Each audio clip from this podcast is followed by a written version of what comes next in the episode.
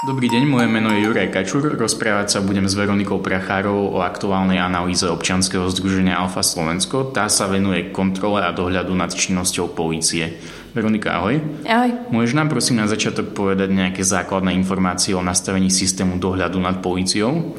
Tak v prvom rade by som uviedla, že napriek tomu, že kontrola polície zahrania viacero procesov, my sme sa v práci zamerali predovšetkým na systém sťažnosti, nakoľko podľa viacerých analýz je práve uh, systém sťažnosti považovaný za jeden z najdôležitejších prvkov dozoru. Čo ho robí takým dôležitým?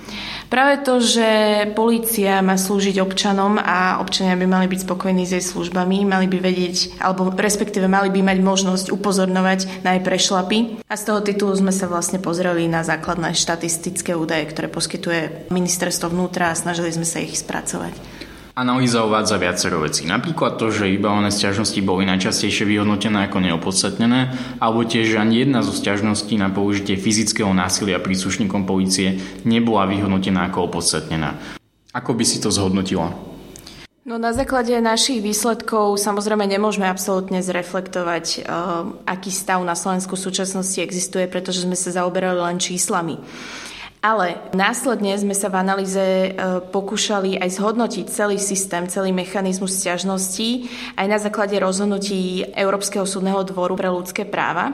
Totiž na ich základe v roku 2009 vtedajší komisár pre ľudské práva Rady Európy uviedol 5 princípov, ktoré by mali byť vlastne dodržané v snahe zaviesť účinný e, systém stiažnosti na políciu.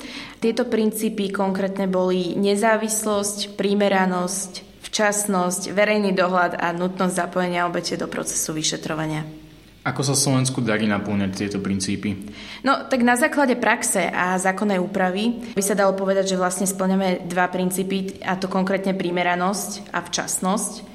Absolútne by sa dalo polemizovať o tom, že či splňame nezávislosť, nakoľko ministerstvo vnútra kontroluje jednak činnosť policie, ale aj činnosť policajnej inšpekcie na úseku kontroly. Čo by malo Slovensko robiť na to, aby zlepšilo svoj systém kontroly policie? Tak na základe viacerých analýz a rovnako aj dobrej praxe zo zahraničia by sa dalo povedať, že by bolo vhodné vytvoriť nezávislú inšpekciu, ktorá by mala na starosti šetrenie sťažnosti.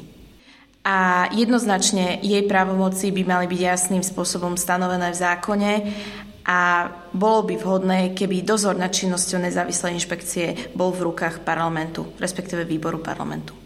Veronika, ďakujem. Občianske združenie Alfa Slovensko môžete sledovať na našej webovej stránke www.alfa.slovensko.sk a taktiež na našom facebookovom profile Alfa.